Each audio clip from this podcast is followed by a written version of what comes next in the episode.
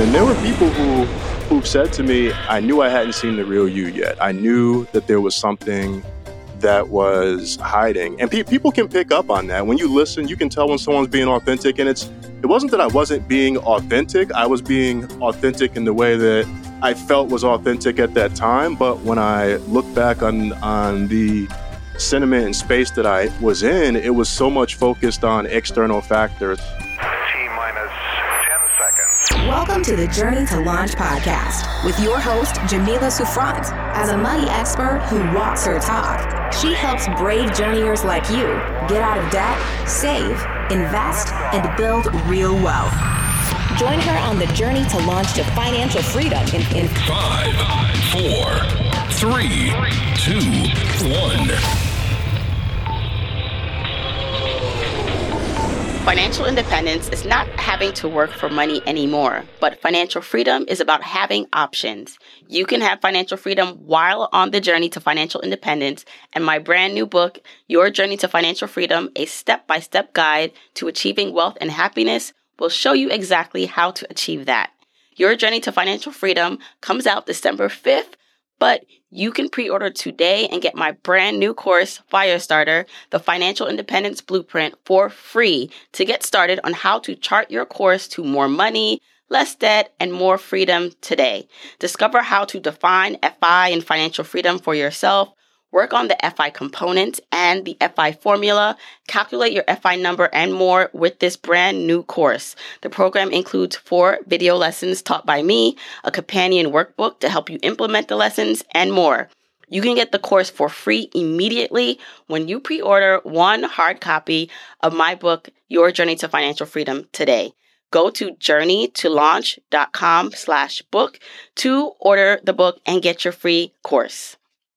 If you want the episode show notes for this episode, go to journeytolaunch.com or click the description of wherever you're listening to this episode. In the show notes, you'll get the transcribed version of the conversation, the links that we mentioned, and so much more. Also, whether you are an OG journeyer or brand new to the podcast, I've created a free jumpstart guide to help you on your financial freedom journey. It includes the top episodes to listen to, stages to go through to reach financial freedom, resources, and so much more. You can go to journeytolaunch.com slash jumpstart to get your guide right now. Okay, let's hop into the episode. Hey, hey, hey, journeyers. Welcome to the Journey to Launch podcast. Today we have a special guest, Rich Jones, who is the founder of Find More Balance, a health and performance company offering coaching, community, and a collection of resources to help growth minded professionals thrive inside and outside of work. Beyond what he's doing now, he is back into track and field. I don't know if you guys remember if you've been a long time listener, but Rich was back on the podcast on episode 28. So, Rich, you were pretty early on um, as a guest in my podcast. That must have been 2017. And here we are, fast forward years later, and you're coming back. And the reason why I invited you back is because you've had a transformation when it comes to your entrepreneurship path, your your health path, mental and physical, and just life. And I thought it'd be interesting to share that. And even if you didn't hear Rich's interview or you knew about Rich before, I just believe it's a what I see, and I know I'm going to learn more. It was a beautiful display of pivoting and following your journey and path, like the, taking the next steps in front of you. So, welcome back to the podcast, Rich. Jamila, thank you. Thank you so much for that introduction and for having me. I'm really excited to be here, uh, particularly in this season of life, as you alluded to. Yeah. So, you know, I do want to go back a bit, even if someone hasn't heard or knew of you before. Let's do like a quick background of the Rich Jones that came on episode 28. You were part of the Paychecks and Balances podcast, which was a very, you know, in my opinion, great podcast. And I was, I loved it because it's two black men talking about career and money in the personal finance space. So it's definitely something that, you know, I was like, wow, that's like a great platform. So tell me about the Rich then.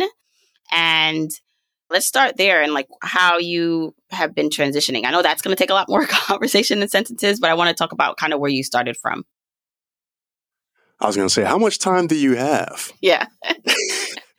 because yeah, go, even going back, and so I'll go back even a little further, and I can do it real quick. So I've been building things online since 2008. I started as a blogger.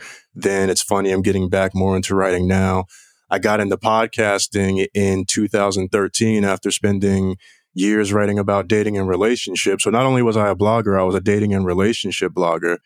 And I got into podcasting in 2013, particularly talking about career advice and personal finance, because when I was looking around for a show, a lot of the shows, they either talked over my head and made me feel dumb.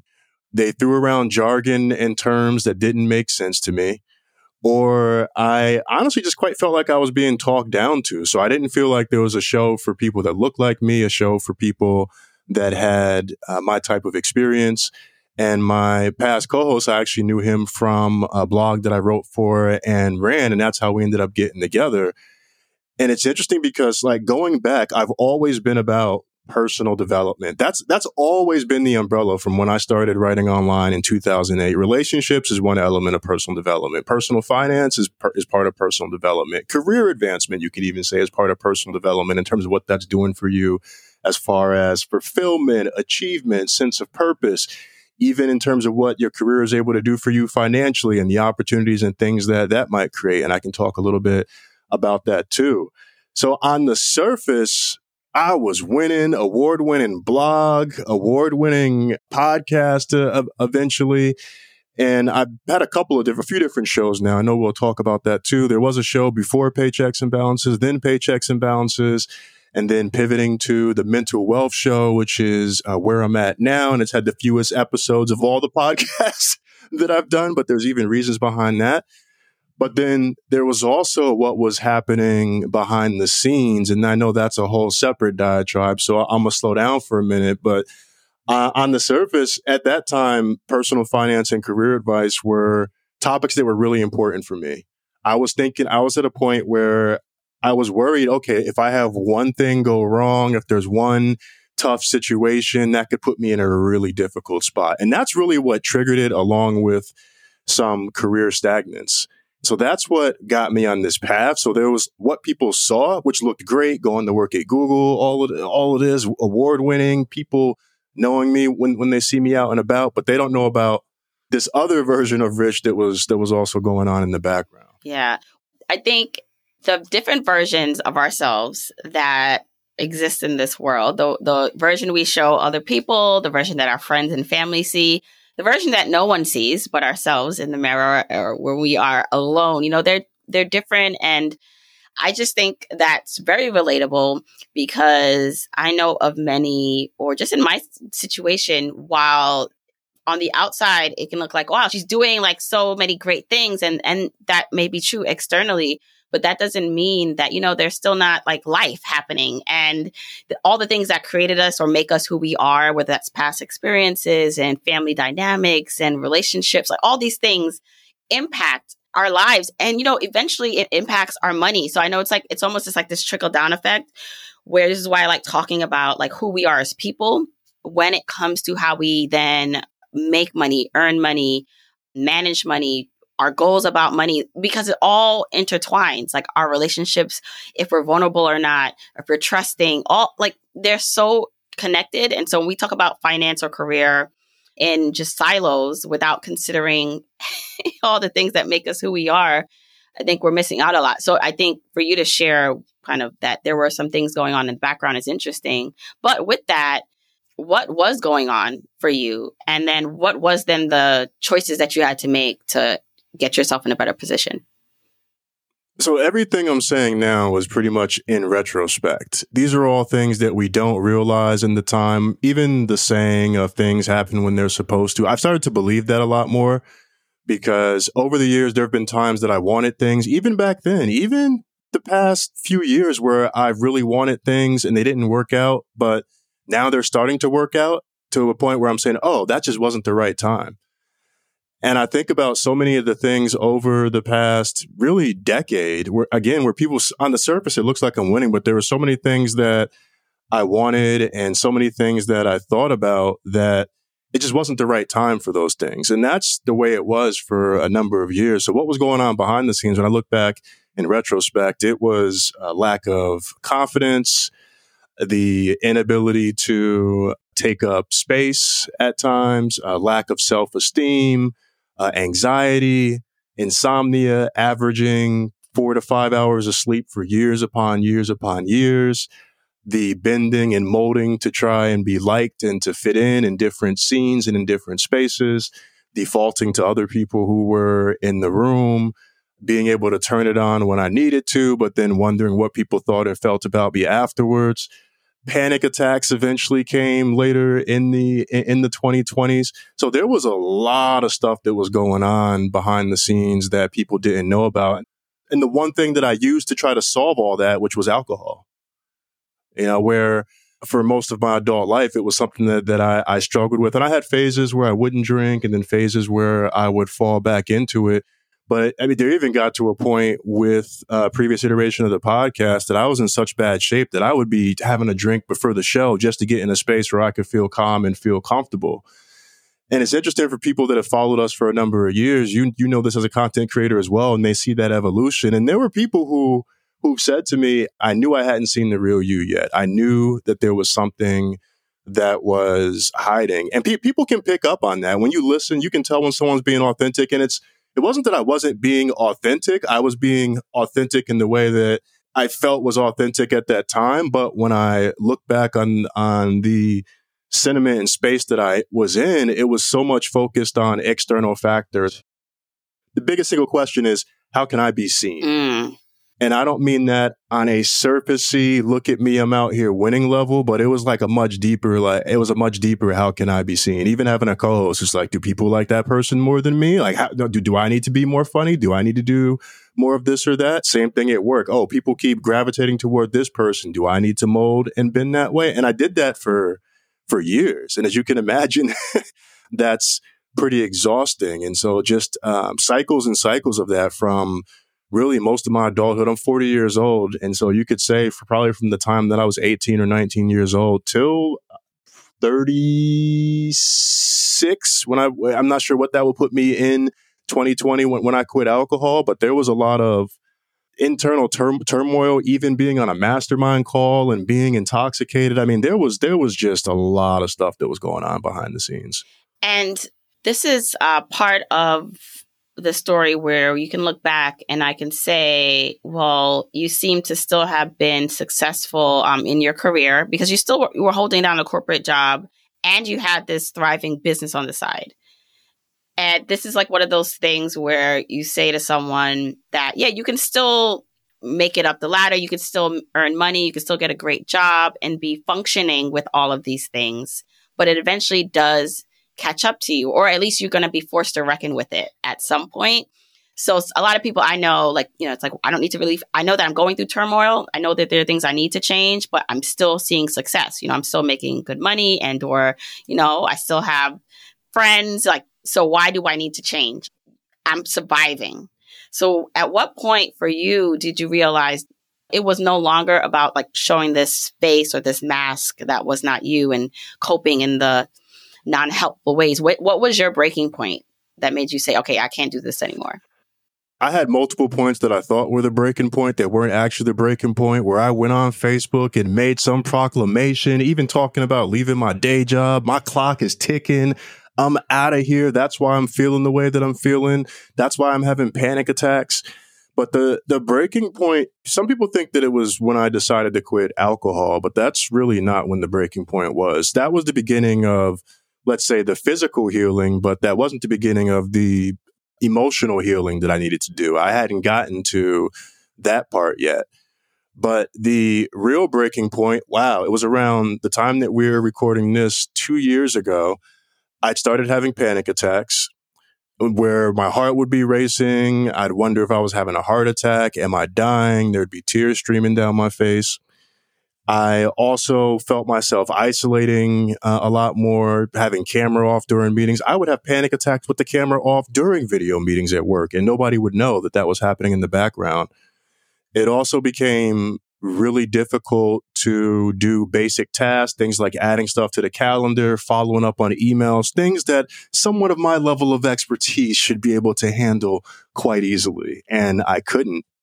And I got to this space where I, I knew something was going on. And what I actually thought that it was, was that I needed to become a full time entrepreneur. I thought that what I was feeling was because I was shackled down by corporate America. And maybe if I got out and I got to do what everyone else was doing, then I would feel the sense of freedom.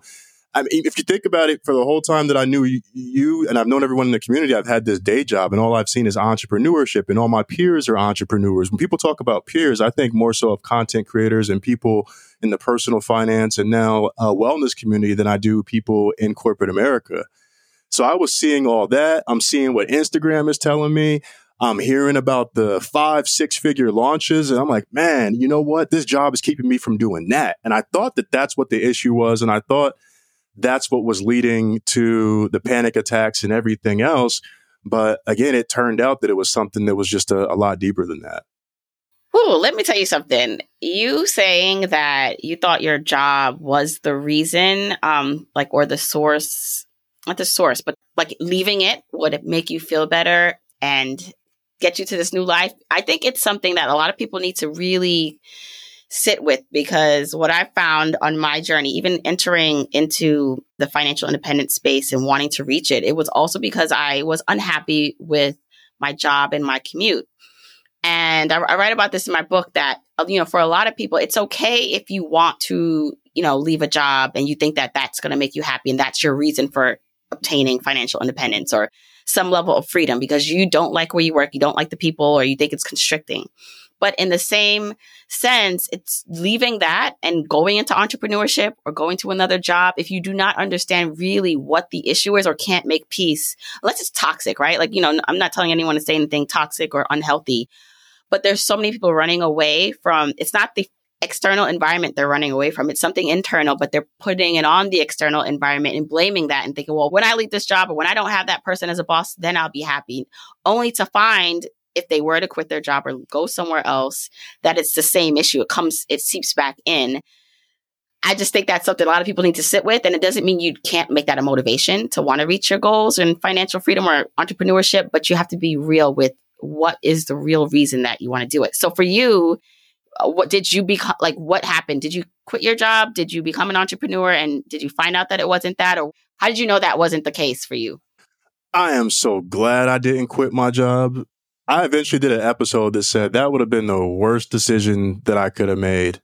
I said that in retrospect because when I went out on leave, and I work at Google by day. I, so tech companies have these generous policies, things around leave. I basically was out for 12 weeks, 100% paid, had access to everything I needed as far as all my benefits. And it was during that time that I also started the real healing and started the eye movement desensitization and reprocessing therapy. And I'm like, man, if I were trying to do this as an entrepreneur, trying and not having these benefits and things to fall back on and knowing that I was covered and being able to ease back into I'm like, man, if I had to focus on going out and finding deals and creating business and things that were already stressing me out on a part-time basis, I can't imagine what it would have been like to try to do that while also heal at the same time. In fact, I don't know that I would have uh, healed the way that I have so far. In fact, I think people use work as a crutch to avoid healing. Where we stay so busy, just working, working, working. And a lot of that is so that we don't have to deal with those voices that we're hearing that are saying those negative things to us or that issue that we find ourselves continuously coming back to where we're asking, is it just me? And so we keep working, working, even, even vacations, taking a vacation for a week. It takes you three weeks to ease into the vacation. And then by the time you're in vacation mode, you got to go back. And so the anxiety is, is already back. Uh, so that, so there's, uh, all, all of those feelings that, that come with it. But really for me, when I, I went out, my, my single biggest thing was what's the alternative? Because if I stay and my performance continues to, dwindle the way that, that it is, where it's not noticeable to anybody else right now, at least that I can tell. What happens when it becomes noticeable to somebody else? Then that, then it becomes a, a whole different conversation. But I was fortunate in being able to take this break and not jumping into full time entrepreneurship because it gave me the time to finally start processing. And if I don't take this leave, I don't learn that I've lived most of my life with complex PTSD and, and just had no idea. And so the, all of that stuff I described earlier the alcohol, the lack of self confidence, the shrinking, the molding, the bending, that was all from living with complex PTSD. So I lived with that for the first 37 to 38 years of my life and had no idea that that was the underlying factor. And that explained why, despite me continuing to get what I want, I still wasn't happy. And so even whether it was the awards, whether it was new roles, like the things have always, again, on the surface worked out. But I would get that thing and be like, man, like, like all right, cool, yeah. All right, like what's what's next? Like there's got to be more to it than that. And I I realized that uh, it was actually this this mental health condition that until I started to untangle that web and get to the root of that, I wasn't going to be able to fully get to ultimately where I am today and, and, and where I feel that, that, that I'm heading. So no, I didn't jump into entrepreneurship. I took time off even spoke at the economy conference while I was on while I was on leave, and that was that was at the very beginning. It's crazy to look at the space that I was in at, at that point versus even where I am today. So, uh, so for me, it wasn't about uh, getting into entrepreneurship. It was about getting myself together.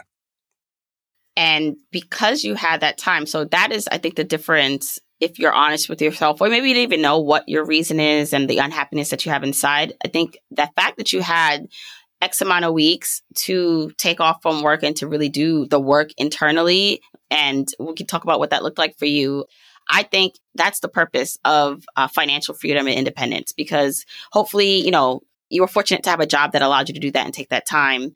Some people may have that as an option for their job. They don't, you know, they need to inquire about it and see what that in- involves. But then also, that to me is the real benefit of attaining uh, and starting the journey to financial independence because even though for me I knew the job wasn't necessarily the issue, it wasn't that because whatever I, you know, I talked about like not wanting to have a boss. Like I don't like people telling me what to do. Like and even now, as a, my own boss, I'm like, I don't even, I don't like bossing my own self around. I just don't like doing a, a lot of things. You know, like there's some things that is still the same. And I've seen that, but I've had the liberty of taking a break or not feeling stressed because there was money as a cushion or because, you know, I had a safety net and I knew I didn't have to worry about bills. So I, I do feel like that is going to be, you know, for a lot of people, the reason, not just because you can quit your job, but because you can have financial security or be able to walk away from situations or take breaks when you need them. Yeah. And that's the thing. Even if I didn't have access to these benefits, I would have been covered for some period of time based off of money that I've saved, also with the role that I have. Stock is part of the compensation. So I had looked at how much runway I had again because I was thinking I need to go into entrepreneurship. I was like, all right, I can get six months. And then if I negotiate severance, I can probably get like another seven months. So I had this whole plan in my head of how I was going to make it happen. But uh, really, the way that it turned out with that time is that I ended up doing a whole lot of nothing, which is exactly what I what I needed to do. Uh, especially after I learned about the, PTSD, I did a whole lot of nothing. And nobody tells you what it's like to be alone with your thoughts, like that level of alone where you don't have anything else to distract you. I, I we don't have children. I dog doesn't really count. But just to have that time where I wasn't doing anything really on the pod, the podcast was on hiatus. I wasn't writing. I wasn't at work. I had just gotten back in the training for track and field as a celebration of one year of sobriety. But for a lot of that time, I didn't do anything. It, I feel like it took me six weeks just to get to a place of of like, all right, like now, what do I want? And then, then I, and then that's just like, okay, like I'm, I'm in a place like, what do I want my routine to be? I don't want to be scrambling around like I was before. Like, how do I want to spend my day? And because I had that time off, I was able to spend more time training and able to establish a routine in terms of when I do my workouts, when do I have the highest energy, being mm-hmm. able to learn and accept that I'm an early riser. So instead of fighting to stay in bed in the morning, why don't I move up my bedtime in the evening so that knowing that I'm going to wake up at 5:15 a.m., no matter what I do, that that's what's going to happen. And so even learning that energy management aspect is something that happened uh, during the course of that of, of that time off. And uh, it wasn't until I got toward the time of going back where I went on site for a uh, a doctor's appointment. So yes, my doctor it was at work. Go figure. And so I went on site for a doctor's appointment And then after the appointment, I went to the cafeteria where there was the free breakfast, lunch, and dinner. And I, I, know this sounds privileged in the first world, but this is it's my reality. No, you're you get hooked up at Google. My friend took me there one day for lunch. I was like, oh my, this is like a full blown restaurant with yeah. Yes, exactly. So I had that, and then I went upstairs. And I saw the gym had everything that I needed for my training. And I had this realization. I was like, man, work is actually helping me achieve my goals. Like work is enabling me to do the things that I want to do right now. Leaving isn't the answer. So that's like what like I come out of the leave with with, with the well actually I kind of enjoy work and I'm in a different space and uh, what if I approached it a, a, a different way? And so now I move with the mentality of how can work serve me? And I think I, I thought that before, but now it's how can this role, how can this job, how can this company serve me in meeting my goals? So I'm taking advantage of all the benefits, all all the perks. Uh, I was talking recently about uh, how I'm not even focused on promotion right now because uh, I, I, have everything that I need and more responsibility and moving up the ladder like isn't even like that. That's not even appealing to me right now because I I, I like my life, but it kind of started with that realization of like, yo, actually, work is helping me accomplish my goals. So I need to lean more into this because it's letting me do everything that I want to do right now. Isn't it amazing how you things are right in front of you that you just don't see or can't appreciate just because for whatever reasons, you know, internally there's blockage, there's these mindset shifts you have to make, but to know like there's just perspective changes that whatever you're going through right now, there's someone who would like take that up on and be like, this is the most amazing like life ever. Like whatever your life is right now, or it's it's different from the challenges that they're having. So I always try to keep that in mind and remember, you know, how far I've come or how blessed I am, because there's always going to be a, a pros and cons to each situation, whether it's entrepreneurship, full time work, you know, and yeah, it's really interesting. I'm hearing that that switch for you to realize, you know what, let me let me make this the best it can be if I'm going to be here and have it serve me. I love that. Yeah, and it it completely changed the way that I moved in the space. You you go from a place of resentment and feeling stuck to feeling free. As cliche as it may sound, but it started to feel that way. And the other thing, so that was the one realization. The other big realization I had during this time off this is so cliche. Person goes away, has time off and experience, comes back with big realization. The other thing I realized, and this was really toward the end, like right before I went back, was I do not want to feel the way that I felt when I went out. And I will do everything in my power to not feel that way again. And as a result of that, I got very clear on boundaries and I got very clear on what I was willing to accept and what I was willing to sacrifice. So when I went back, because a lot of my work is client case based, where I'm working with folks one on one, sometimes through some pretty challenging stuff. I work in the DEI space, which, as you know, is there's just a, a lot going on in, in that space. But I was very clear when I went back to my work with my manager about my caseload as far as my clients. I wasn't, I didn't have any grand dreams of exceeding expectations or, you know, trying to get promoted. I was just like, look, this is what I need to have peace. Here's what I can take in terms of caseload. I was also a lot more intentional about the types of projects that I wanted to work on. Over time, I started to just take up more space. And by that, I mean just speaking up when I had something to say and finding like, oh, like when I speak up, and you would think I would know this as being a podcaster for years.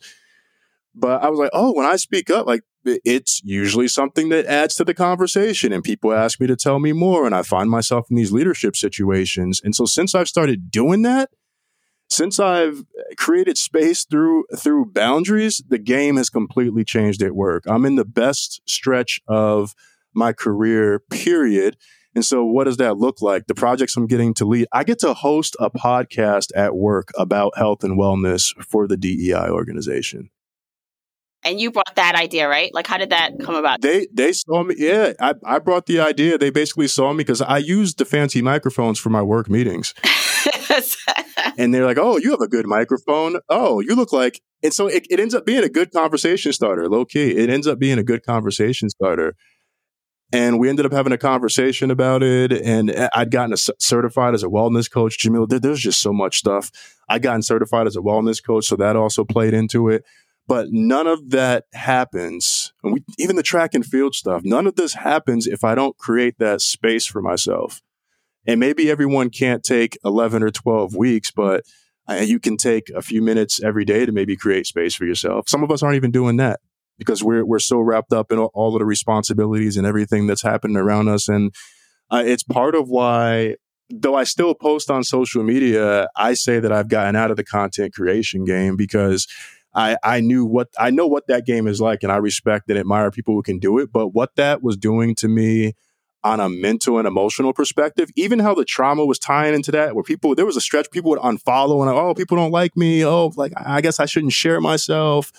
The like fighting against the algorithm to be seen, like, it just got really, it just got really toxic for a while. And I decided, like, even with that, like, I'm, oh, you, you know, your content. I'm like, no, no, no, no, no.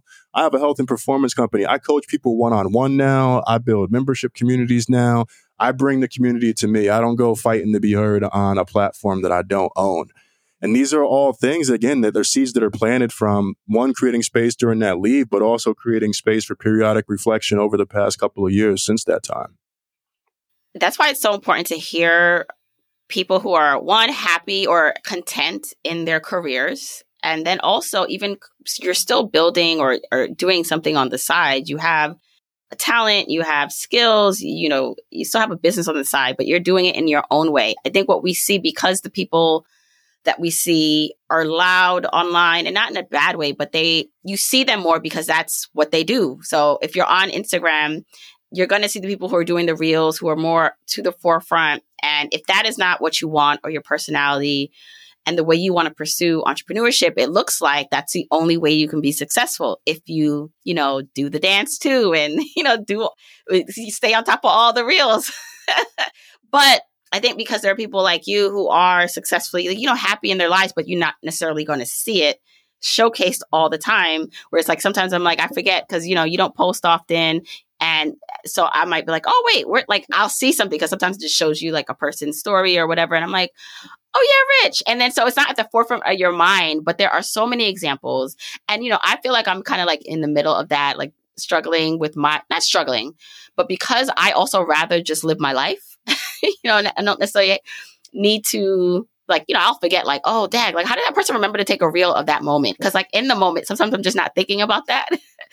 but I also see the benefit because I know there's something to be said for showing like, you know, a different type of lifestyle. And there are people who are going to gravitate to you and who are inspired by what you do. But I just love that, you know, there are so many people who are doing it their way and are happy. And so just because you may not be seeing it all the time, just know that there's another way to build a business or to do a side hustle or live your life. It doesn't have to be always out there. Now that was I love that you said that because that was a grand cl- a grand proclamation I made on social media. I said, "F it, I'm doing this my way."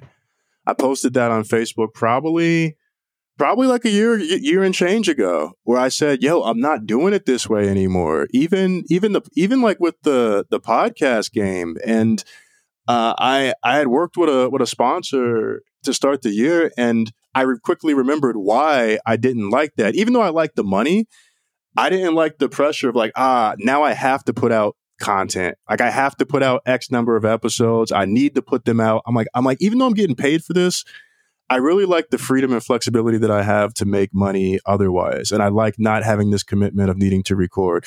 The podcast is coming back. It'll probably be back by the time people hear this.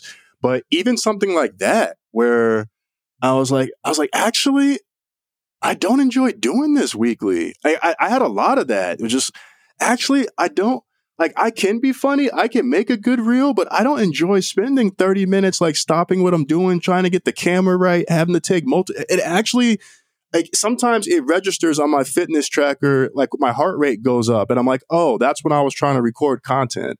And it registers as an activity. I'm like, I don't actually enjoy that.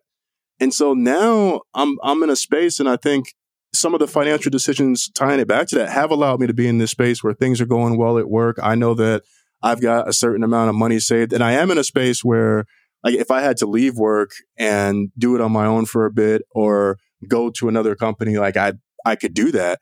But like right now, I feel like I have the space to explore. Like I, and like part of this whole journey is me discovering who I really am and what I really like and what I actually want.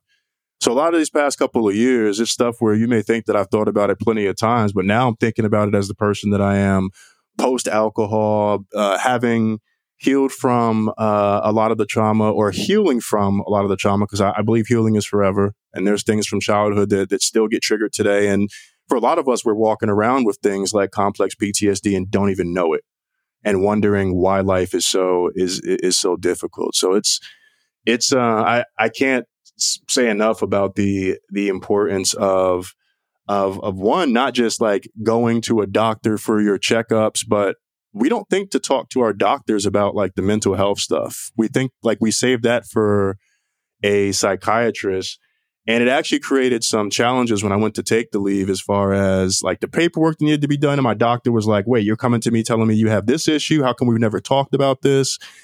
And sometimes these things could be surfaced uh, earlier, but we don't we don't think to have that conversation. Yeah, you don't even know, especially if you're operating in a world where you don't. It's not. You don't see it as an example of someone taking care of their mental health because you know I remember meeting you. I think first time I think I met you was at a podcast movement. I had just started 2017, I think that was my first uh, podcast movement. And then we, you know, we saw each other at FinCon a couple times and you were always up for a good time. I was like, I can always count on Rich. Like he's going to be on the dance floor. He's going to have, you know, a little drinky drink. Like, you know, it's like you were fun and I, and nothing is wrong with a person who wants to have fun and, you know, enjoys because that's fine. But I just feel like there's so many people who like you don't know, they don't know if it's coming from a place of it's fun or like no, like you're like it's masking something else. And if you're around so many people where no one else, no one's talking about mental health or really digging deep on why you're coping in this manner, it's just like you just wonder how many other people, or even yourself, you have an issue that you don't know about because you just don't know what what it looks like it hasn't been given a, na- a name. Um, you haven't expressed it to someone who can help you, like you know your doctor, like you said. Yeah, and that's part of why now, even with transitioning to from paychecks and balances to the mental wealth show, like it's it's been about showing people the importance of doing the work and what happens when you do the work, and also what the work is like. Because we all hear, we all hear about doing the work. It's like, well, what does that really mean? And like, well, that's going to a therapist, not just going to a therapist, but going to a therapist, realizing something really difficult, processing those emotions over days, weeks, months, maybe not fully getting through them, but getting to a place of acceptance. Like that's really what a lot of this is, is, is, is getting to, uh, to a place of, of, of acceptance. And, uh, we don't, we don't get there in those things again because we, we try to push and, and avoid and avoid. But for me, it's like, yo, you're going to keep, and you said this earlier, you're going to keep finding yourself in the same situation over and over again. It's going to take different forms, but you're going to find yourself in the same situation until you get to the root of the issue. And what you think of is the root of the issue probably isn't the issue. And I use uh, back pain as an example where before I got into training, my back it had been bothering me and it still bothered me through training. And for years, I thought it was my back, but it actually turned out that it was from uh, abdominal weakness, uh, weakness in my hips so that my back was overcompensating for all the other weak muscles. But I felt the pain in my back. So I thought the issue was actually my back, but it turned out that it was something much deeper. And until I addressed those things, the back was like, it, it wasn't going to matter. And I think that's where a lot of us are, but we don't, we don't know that. I feel like what I've experienced is what woke should mean, where you're like, oh, this is like this is uh what's really going on. And that's a lot of it is just being able to like understand what's going on and like oh this is why i'm responding that way. Or like oh you know what? For as much as i get on a microphone i'm actually not as vulnerable as i thought. This is a different type of vulnerability than the vulnerability when you're talking to your partner and you have to really bare your soul and you don't know if you're going to get hurt. Like there's just all sorts of stuff like that that I've learned that's just led to abundance in different aspects of life. Did you know I broke out the path to financial independence into what I call five journeyer stages? That's right. There are five stages that you have to travel through to reach complete financial independence. When you know your stage, you know what to focus on and how to move on to the next stage. I created a free one minute quiz to help you determine what stage you're in. After you take the quick quiz, you'll know where you are on your financial independence journey, the main thing you should focus on. Plus, you'll get a curated list of 10 Journey to Launch podcast episodes to listen to that will help you for your specific stage. Go to journeytolaunch.com slash my stage right now to take the free quiz. That's journeytolaunch.com slash my stage. I love when you, you you talk just now about you know having a pain and not understanding how deep it goes. And so for you like was that going to um, physical therapy? Was that researching more? How did you find out that that what you thought was the initial pain it was deeper? And this goes just to show people too like how to go further than your initial assessment of something in general because it it doesn't just stop at your first observed thought like it can be deeper. So for you how did you go deeper into discovering what were the issues for yourself whether it was physical or even like mental? Oh i'll talk about the pain because you'll love this type of story. I mentioned on the podcast that i had back pain and a listener shout out to andrew reached out on linkedin and he's a, a strength and conditioning coach, uh, a physical therapist. He's got a bunch of different things. And he said, Hey, uh, I'd be happy to take a look. Or actually, first he gave me a tip, and then later on, I thought of him when my back got messed up again. And that's how it works, right? You you you give some somebody remembers, and then later on, I thought of him, and I started working with this guy, and he very quickly did a diagnosis. Like it's it's just like anything else, going to a doctor, going to a therapist. He very quickly did a diagnosis. Was like, yeah, abs are weak. I'm like, wait, what? I've been doing crunches. He's like, yeah, you've been doing this, but have you been doing some of this boring stuff? And so by that, I mean, we, we, we think of some of the glamorous exercises, but like it's the little boring ones that we absolutely hate that make the biggest difference. Rich, let me tell you, because as you were telling that story, I was like, that is me in certain areas. So after having my kids, I developed uh, diastasis recti, where the separation of the abs. And as someone who's always been very fit and always had pride in my nice little four pack that I had before my kids, you know, it's been hard just adjusting to my new body. Even though people see me as fit and I am fit, my midsection, just because I have the separation, you know, it, it presents round, you know, especially if I just have anything, I eat anything, it just gets rounder. And there are things that I can do to help, right? Not just the physical appearance, but also help with support because there's some support issues. And all the things I need to do are these boring exercises. I know what they are. I know, like to help, you know, strengthen the hips because it's the hips, it's the psoas, it's like all these things I need to stretch and um release my psoas every morning. I'm like, oh, I just want to go run and I just want to go lift weights. Like I don't want to do all that. But the small, boring things, I know, like again, these are things I know. I just have not I don't know. There's something I don't do it every day, and I know I should, but I think this goes to every, a lot of things in life right? It's like the small little things that we just avoid. We don't want to do because we, you know, it's like ugh, we rather get to the like what we want, but we don't understand like getting to what we want, whether it's the physical or the money. It takes the small things that some of us are skipping over and not doing. Yeah, and that's the thing. I've learned whether it's stuff like this or anything, avoidance never dissolves the issue. It usually just gets bigger. And so, for example, like doing me doing more squats when it's like my abs and it's like and me trying to justify it in my head of oh well squats hit abs too versus doing the annoying planks versus doing the bird dogs and the other boring exercises i'm still not addressing what actually needs to be addressed. I'm doing what i like as opposed to what needs to be done uh, which which is easy even with the, like the content time management is another thing where like where we know we should be working on one thing but this other thing is a lot more fun or this other thing uh, is going to give us a uh, a greater feeling of of uh, accomplishment in the moment. For you getting back into track uh, talk about that because I often think and find that some things that we did in our youth or what made us happy or where we excelled and as we get become older, you know, that changes. We kind of shift our focus, but you got back into something that you you did when you were younger. So talk about that transition and similarities between getting in shape physically and just in the other ways in life that you get in shape, whether financially or your career wise. Yeah, so it's crazy because track and getting back in the track is something that I've thought about every single day since probably my last meet in 2007. In some form or another, I would think about it every single day.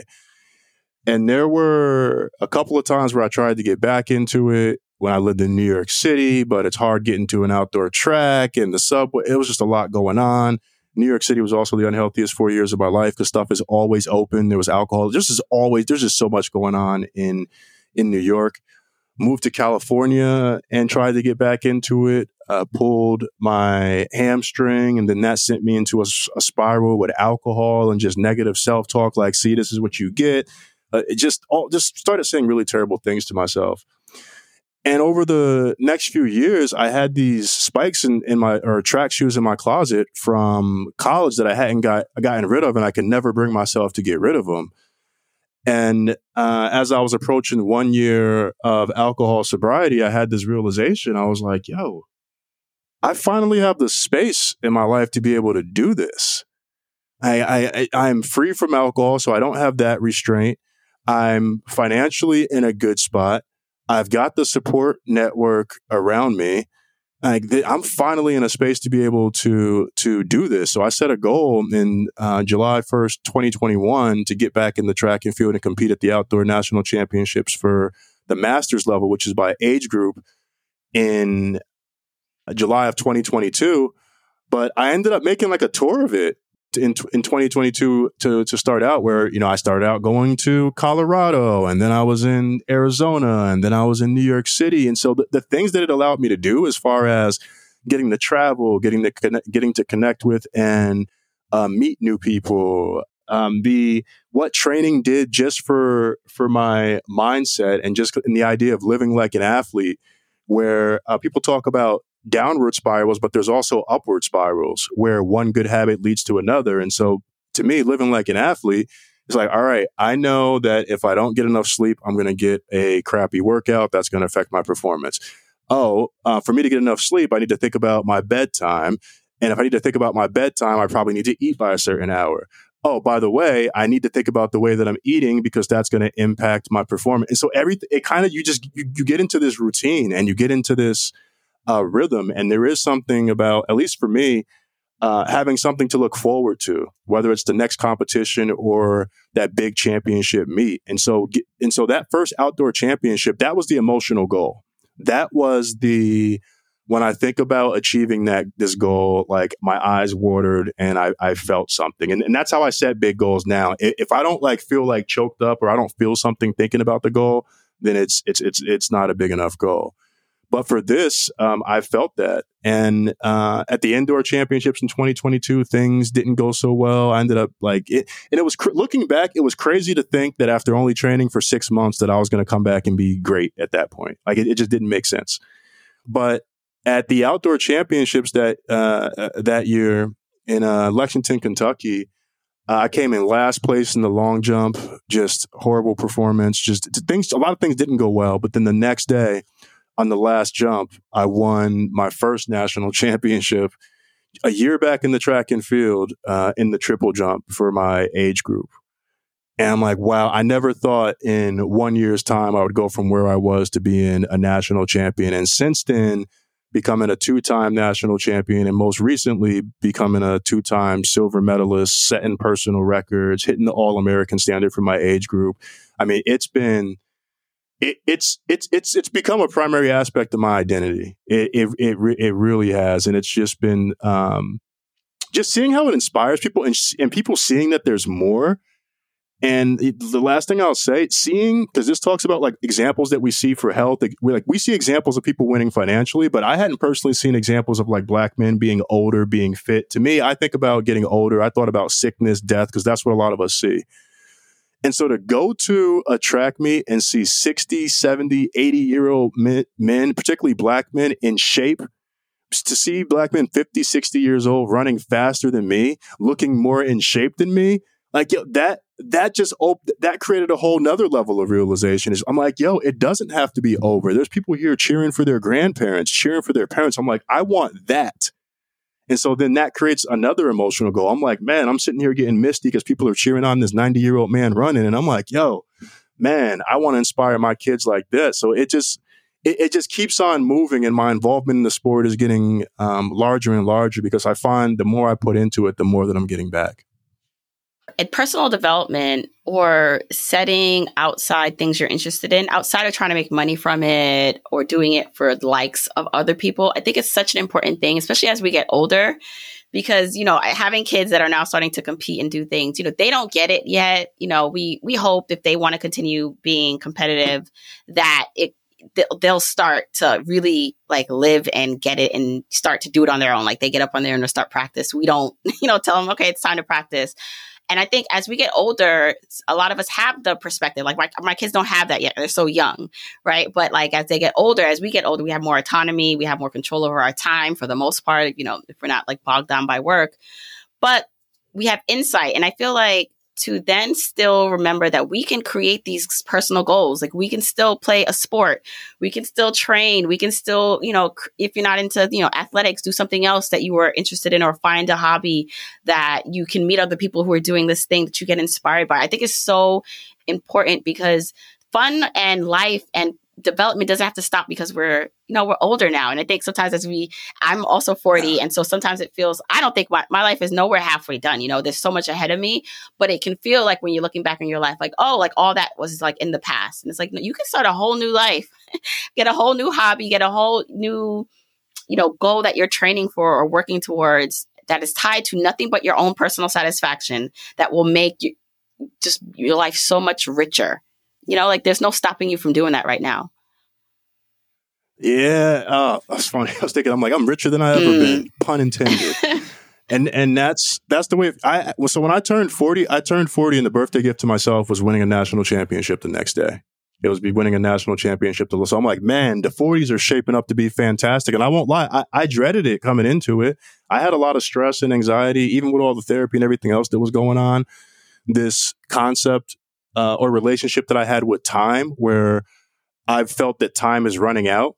Like that's been my fixed mindset thing is like, ah, like, ah, like rushing to get things done before times run, uh, runs out as opposed to understanding that there's a lot of time left. Like, no, this is a, a new chapter. And I mean, I, and we're not, the society also makes you feel that way in some regards because I've actually been, I got contacted for two lists. They were all like 40 under 40 list. And I'm just like, well, you know, I turned 40 already. And they were like, oh, we're sorry. and I'm just like, really? like, just because, like, what's wrong with it? Like, being 40 or even 40 five and like and you can't make this list just because of your age like so you know society also pushes that on us too about the age that we have to just let go. So when that happened and they were like yeah you couldn't you, you because you just turned 40 like you just you would have to be 39 and younger. And i'm like so just because i'm like 40 all the accomplishments that you just said you wanted me for just don't matter now? Like but i had to also release that and say it doesn't matter like there that list is great but it's okay if you didn't make it and it's okay there's a lot of things you have not done yet that you will do in the future, and you'll be way over 40. So you won't make that list in a couple years either. So it was just interesting that I don't think it's in our head. Like society also makes us feel like, oh, you're getting older. Like there's not much left. Yeah, it's yo, it's a real thing. Even the commercials that I see now, I'm seeing millennial generation focused commercials on TV with the artists who are getting featured in those commercials as a man without hair, the you don't want to be like your dad, bald, or like like just like the things that I hear on TV, or uh, or or hearing them call like a 37 year old NBA player washed up or at the end of their career. I'm like, that's a mind trip for me because I'm 40 and I'm still out here. And you're saying that that this person is washed up, so that's that's really tough. Uh, one thing I'm, don't know what triggered this thought, but uh, one thing that I've also learned that's been really helpful is most things have nothing to do with me. And by that, I mean how somebody else is feeling, how someone responds to you, a decision that's made. It usually has nothing to do with you. And that's something that uh, my therapist has had to remind me when I'm thinking like, oh, this person or this is how people are going to respond. And it, it's like, they ain't thinking about you. They are not thinking about you. And so I've had to, I, in, in letting go of, of some things, like things I didn't get, like, but those lists used to drive me nuts like trying to get, you know, trying to be featured in Apple Podcast and trying to get featured on this thing and like not being featured in the list and feeling left out and wondering what I did wrong and like what I could have did differently and, what I could do better. It's like, yo, this uh, not being on that that has nothing to do with you. That says nothing about you, your talent, your your ability. Uh, you just you just that person just didn't see you. That person or or that person saw you and said you weren't that fit. But still, what does that mean in the grand scheme of things? And I think that stops a lot of us uh, from launching our thing, whatever it may be, is like we're worried about what other people are going to think and they're going to see you fail. And it's like, ain't nobody thinking, ain't nobody watching you like that. You are the only one watching yourself like that. And, and I found that realization to also be uh, very freeing. Yeah. How did your friends and family um, take on this transformation? So, as someone, you know, you spent decades as the rich they knew that was about having a good time, drinking, and presenting themselves a certain way. As you started to change, do you have to navigate those relationships differently? What what was going on there? Oh man, so that's the hardest part. so because right now I'm also in the throes of uh, of uh, wedding planning and thinking about who's going to be in my party and it's interesting because everyone who's going to be in my party is primarily from these last few years. They're people who've been part of the transformation. And that forced me to think about a lot of the relationships. Now, I'm not doing that whole like, oh, no, I, I don't rolled off. You know, I, I can't roll with y'all anymore. I still got, you know, friends from, from college, uh, people that I've met over the course of, of, um, of, of work. But I've definitely become a lot more intentional in terms of how I spend my time and and and who I spend my time with. Family's been tough. I'm, I'm gonna be real about that because th- that's been part of the healing work is navigating childhood trauma. I won't go into all the details about it, but anything horrible you think could happen probably happened. And so I've been in this like ongoing that's part of what a lot of us do. We're operating, we're like going around and the kid version of us is operating and we, and we don't know it. We don't recognize it that that's what's happening, but that's what it is. So it, uh, it, it the, the family part, there's other family members that I'm completely good with, but there, but there are folks where now that I see how they either enabled or missed or didn't pay attention to some really critical things that happened and I'm aware of those things, it has changed how I, how I see them. But I also, have to accept like they only knew what they knew at the time. And also getting to a place of understanding like their own situation, even with my mom and my dad, like coming from the South, KKK had burnt down my grandfather's farm. That's part of how my dad ended up in uh, upstate New York. He would go on to have trouble with alcohol. He would go on to, looking back, have mental health issues.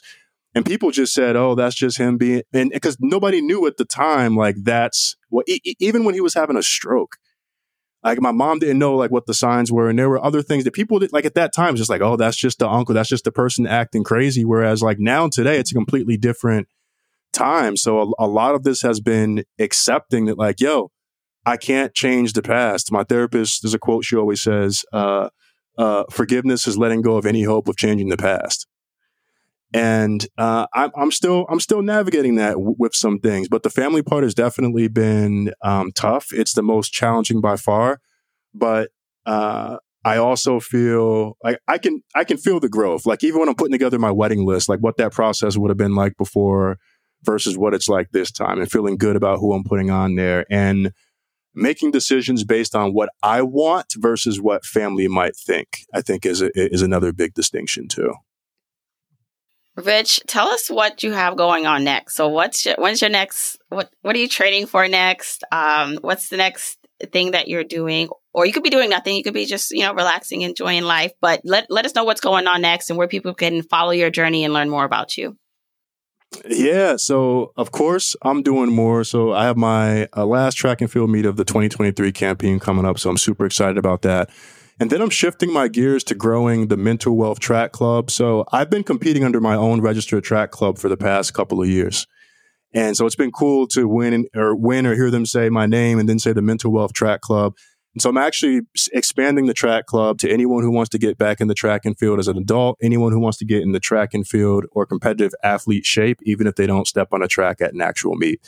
And so that's what I mean when I mentioned earlier that I was shifting toward building communities where I talk to so many people, even people in our world, where I'm like, you can do this. They're like, no, my knee. It's so funny hearing everyone's limiting beliefs when I talk to them about getting back in the check. My knee, my family, I don't have time. And I'm like, no, you can do this if you want to get into it. So uh, I'm gonna um by the time this comes out, I'll probably have a one year challenge started for anyone who wants to be uh, competing or uh, in track and field shape by a year from now. I want to have a team assembled to compete at the national championships in 2024 in Sacramento. So you can learn more about that at mwtrackclub.com. And then uh, everything else, even that, you can find that on findmorebalance.com. I'm launching a private membership com- community for uh, busy professionals who are uh, ready for change. I believe a lot of growth can happen through community. A lot of my growth has happened through community. So I'll be getting that off of the ground as well. And what's crazy about that is it's something I thought about a decade ago that now wasn't the right time then, but now is the right time to to finally make that happen. Uh, and then the very last thing is I started a, a newsletter on LinkedIn. Uh, that's uh, that, that's off to a off to a pretty strong start. Where I've went back to even the way that I used to write as a blogger. I'm like, wow, it's interesting how it comes full circle. Where where I started as a writer is like right back to what I'm starting to lean into more now. So I'm I'm really excited about growing both these communities and uh, and also getting back more into writing. I'm finding I, I really I really enjoy that process. Oh, I love that. And you're on Instagram as what's your Instagram handle? Oh, that's right. Oh yeah, that part. Uh, at Rich Runs Track on on uh, Instagram, on Threads, on uh, X slash Twitter, on LinkedIn. So so you so so you'll find me as yeah at Rich Runs Track across all the platforms. All right. Well, I'm going to link all that. We'll put all that in the episode show notes so you can follow Rich and get in touch. But thank you so much for coming on, being vulnerable, sharing your story. Uh, I love this conversation. So thank you. Thank you so much for having me and for giving me this space. Uh, there are, uh, it's important people know this. I've thought multiple times over the course of this journey about hitting you up about coming on the podcast. So when you reached out to me, it felt very serendipitous because I've thought you want to talk about a literal journey to launch. I'm literally jumping. I'm like, like this is a journey to launch if you want to talk about one. So I'm, I'm so glad, I'm so glad that this worked out. Don't forget, you can get the episode show notes for this episode by going to journeytolaunch.com or click the description of wherever you're listening to this. And you can still grab your jumpstart guide for free to help you on your journey to financial freedom by going to journeytolaunch.com slash jumpstart.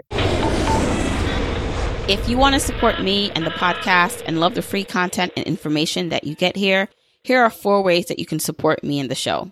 One, make sure you're subscribed to the podcast wherever you listen, whether that's Apple Podcasts, that purple app on your phone, your Android device, YouTube, Spotify, wherever it is that you happen to listen, just subscribe so you are not missing an episode. And if you're happening to listen to this in Apple Podcasts, rate, review, and subscribe there. I appreciate and read every single review. Number two, follow me on my social media accounts. I'm at Journey to Launch on Facebook, Instagram, and Twitter, and I love, love, love interacting with journeyers there. Three, support and check out the sponsors of this show if you hear something that interests you. Sponsors are the main ways we keep the podcast lights on here, so show them some love for supporting your girl. Four, and last but not least, share this episode, this podcast with a friend or family member or coworker so that we can spread the message of Journey to Launch. All right, that's it. Until next week, keep on journeying, journeyers.